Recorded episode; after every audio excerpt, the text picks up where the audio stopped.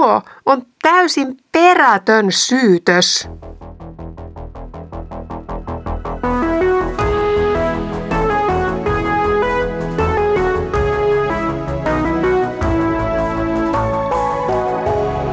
Kirjoitusten pauloissa.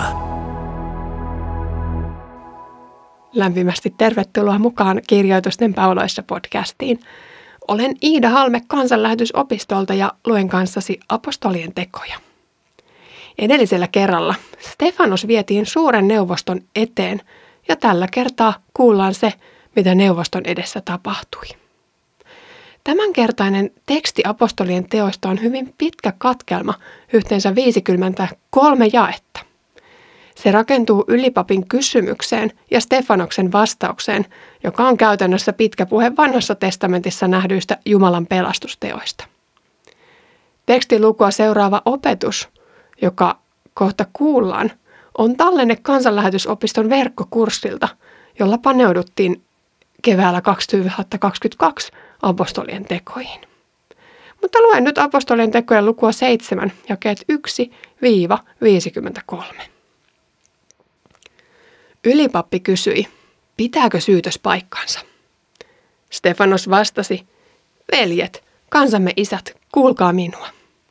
Kirkkauden Jumala ilmestyi isällemme Abrahamille, kun hän oli Mesopotamiassa, eikä vielä ollut asettunut Harraniin.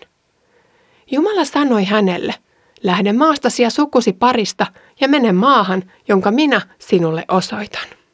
Silloin hän lähti kaldealaisten maasta ja asettui Harraniin – ja hänen isänsä kuoltua Jumala siirsi hänet tähän maahan, jossa te nyt asutte. Jumala ei antanut siitä Abrahamille jalan leveyden vertaa, mutta lupasi, että hän antaa sen omaksi hänelle ja hänen jälkeläisilleen, vaikka Abrahamilla ei ollut lapsia. Jumala sanoi, sinun jälkeläisesi tulevat elämään muukalaisina vieraassa maassa, ja heitä pidetään orjuudessa ja sorretaan 400 vuotta.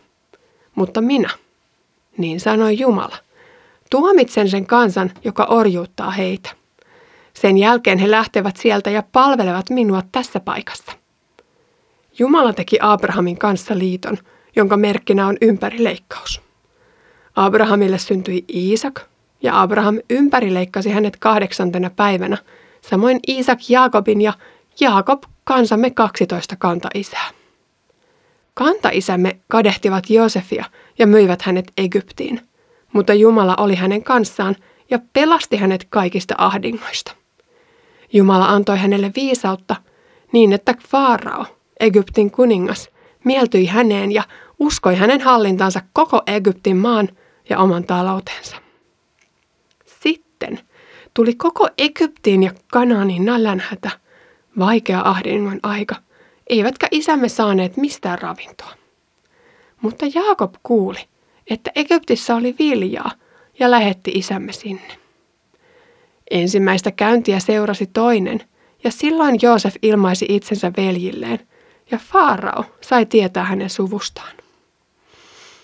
Joosef lähetti sanan isälleen Jaakobille ja kutsui luokseen hänet ja koko sukunsa, 75 henkeä.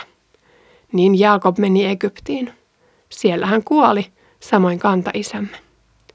Ja heidät vietiin Siikkemiin ja pantiin hautaan, jonka Abraham oli hopealla ostanut Siikkemistä Haamorin pojilta. Yhä lähemmäs tuli se aika, jolloin Jumala oli täyttävä Abrahamille antamansa lupauksen. Israelin kansa kasvoi kasvamistaan Egyptissä, kunnes siellä nousi valtaan uusi kuningas, joka ei tiennyt mitään Joosefista. Hän juonitteli kansaamme vastaan, sorti isiämme ja pakotti heidät jättämään vastasyntyneet lapsensa heitteille, etteivät ne jäisi eloon. Tuohon aikaan syntyi Mooses, ja hän oli Jumalalle mieleinen. Kolme kuukautta häntä hoidettiin kotona, ja sitten hänet jätettiin heitteille. Mutta Faaraon tytär pelasti hänet ja hoiti häntä omana poikanaan. Mooses sai parhaan egyptiläisen kasvatuksen ja osoitti kykynsä sekä sanoissa että teoissa. Kun Mooses oli tullut 40 vuoden ikään, hänessä heräsi halu mennä katsomaan israelilaisia heimoveljiään. Nähdessään, miten julmasti yhtä heistä kohdeltiin, hän riensi apuun ja kosti pahoinpidellyn puolesta lyömällä egyptiläisen hengiltä. Hän luuli veljiensä ymmärtävän, että Jumala oli valinnut hänet heidän pelastajakseen, mutta he eivät ymmärtäneet. Seuraavana päivänä hän tuli paikalle, juuri kun kaksi heistä tappeli keskenään ja hän yritti saada sovinnon aikaan. Hän sanoi, miehet, tehän olette veljiä. Miksi te käytte toistenne kimppuun? Mutta se mies, joka oli tappelun aloittanut, työnsi Mooseksen syrjään ja sanoi, kuka sinut on pannut meidän päälliköksemme ja tuomariksemme? Aiotko tappaa minutkin niin kuin tapoit eilen sen egyptiläisen? Tämän kuultua Mooses pakeni. Hän eli sitten muukalaisena Midianin maassa ja hänelle syntyi siellä kaksi poikaa. Kun oli kulunut 40 vuotta autiomaassa lähellä Siinain vuorta, hänelle ilmestyi enkeli tulen liekissä, joka nousi orjun tappara pensasta. Mooses hämmästyi tätä näkyä ja meni lähemmäs katsoakseen tarkemmin, mutta silloin hän kuuli Herran äänen. Minä olen sinun isiesi Jumala, Abrahamin, Iisakin ja Jaakobin Jumala. Mooses alkoi vapista eikä rohjennut katsoa, mutta Herra sanoi hänelle, riisu kengät jalastasi, sillä paikka, jossa seisot, on pyhää maata. Minä olen nähnyt, miten kansaani sorretaan Egyptissä ja kuullut, miten se huokaa. Nyt olen astunut alas vapauttaakseni kansani. Tule, minä lähetän sinut Egyptiin. Tämän Mooseksen israelaiset olivat kieltäneet sanoen, kuka sinut on pannut päälliköksi ja tuomariksi. Mutta juuri hänet Jumala lähetti päälliköksi ja vapauttajaksi, kun enkeli ilmestyi hänelle orjan tappura pensaassa.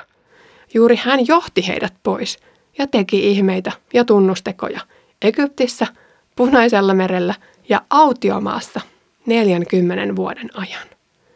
Ja juuri tämä Mooses sanoi israelilaisille, Jumala on veljenne joukosta nostava teille profeetan, minun kaltaiseni.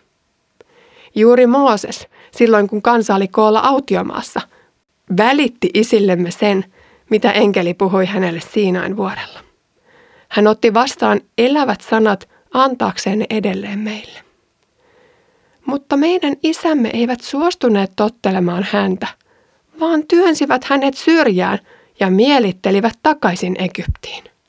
He sanoivat Aaronille, tee meille jumalia, jotka johdattavat meitä.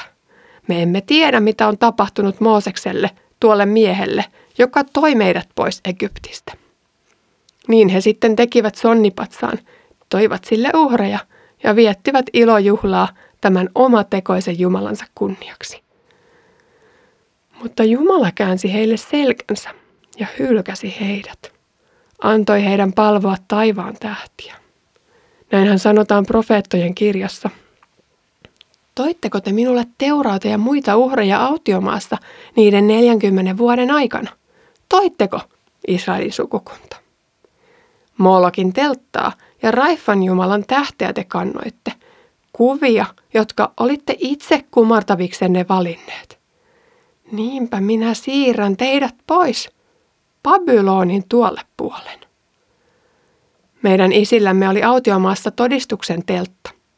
Mooses oli sen tehnyt, sen käskystä, joka hänelle puhui, näkemänsä mallin mukaan.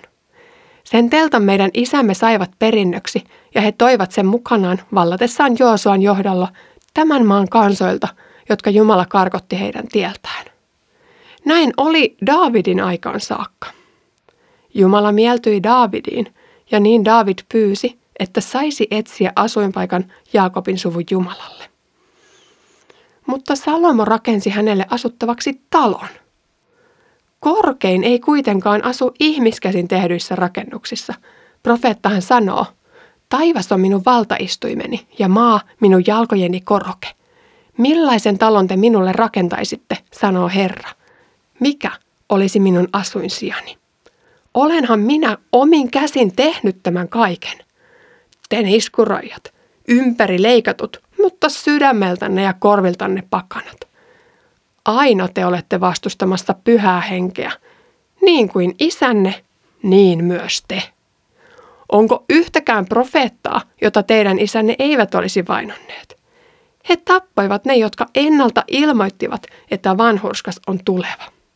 Ja nyt olette te kavaltaneet ja murhanneet hänet. Te saitte enkelien tuomana lain, mutta ette ole sitä noudattaneet. Luvussa seitsemän ylipappi kysyy kuultuaan tämän syytteen, jonka nyt sitten otsikoin tekaistukseksi syytteeksi. Pitääkö syytös paikkansa? Hän kysyy suoraan Stefanokselta, vähän samaan tapaan kuin Jeesukseltakin siellä omassa oikeudenkäynnissään kysyttiin, onko tämä totta, mitä sinusta sanotaan. Ja silloin Stefanos sitten pitää pitkän pitkän puolustuspuheen, joka on, on mitä 54, 53 jaetta pitkä. Jos hiukan silmäillään tätä Stefanoksen puhetta läpi, voisi sanoa, että tämä on ensinnäkin tiivistelmä Israelin historiasta. Tämä lähtee liikkeelle Abrahamista ja kertoo jotakin hänen vaiheestaan. Sen jälkeen tullaan Abrahamin poikiin ja Abrahamin pojan poikiin ja, näin päästään lopulta sinne Joosefiin, joka myydään Egyptiin. No, Joosefin kuoltua sitten todetaan, että Egyptiin tulee kuningas, joka ei enää Joosefista mitään tiennyt ja, ja näin sitten tulee se Mooseksen aika ja, ja silloin, silloinkin nämä israelaiset koki, koki vainoja, niin kuin sitten myöhemmin historian aikana on myös ollut. Ja, ja Mooseksen päivistä puhutaan aika pitkät pätkät. Päästään erämaahan Mooseksen johdolla ja, ja niin edelleen.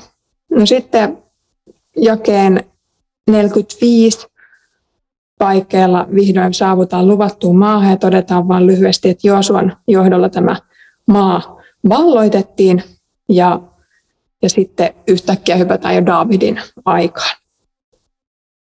Ja Davidin jälkeen mainitaan vielä Salomo ja, ja tämän jälkeen Stefanos sitten vielä viittaa profeettoihin nimeämättä yhtäkään heitä nimeltä suoranaisesti.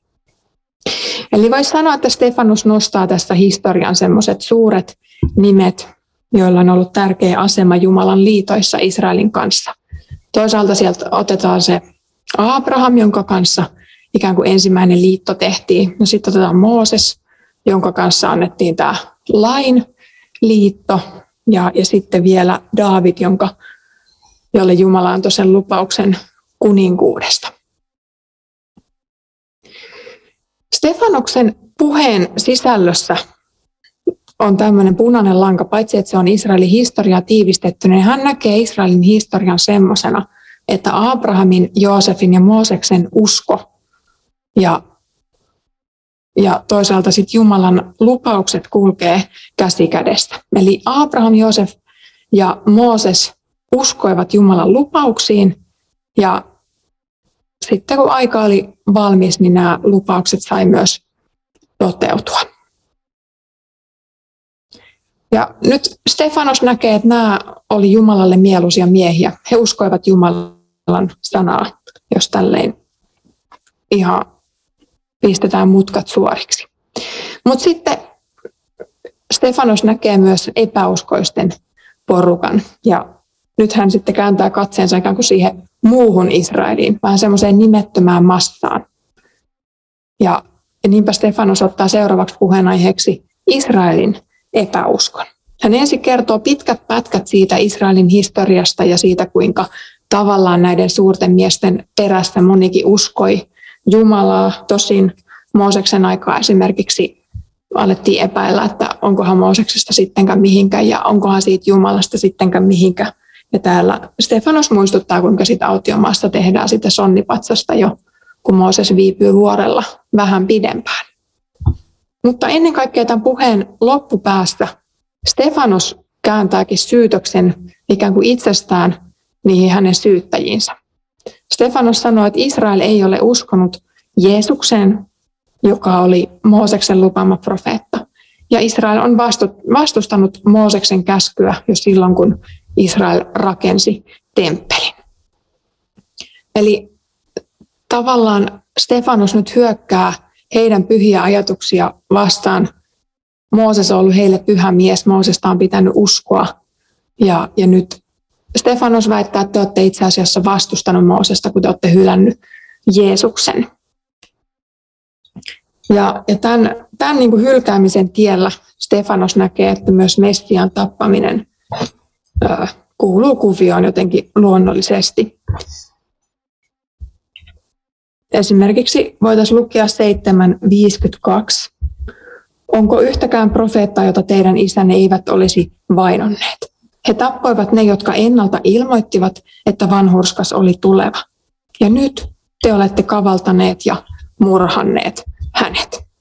Eli Israelin epäuskon tähden he on olleet sokeita Messialle, joka oli heidän oma, oma Messiansa, ja nyt he on menneet hänetkin tappamaan.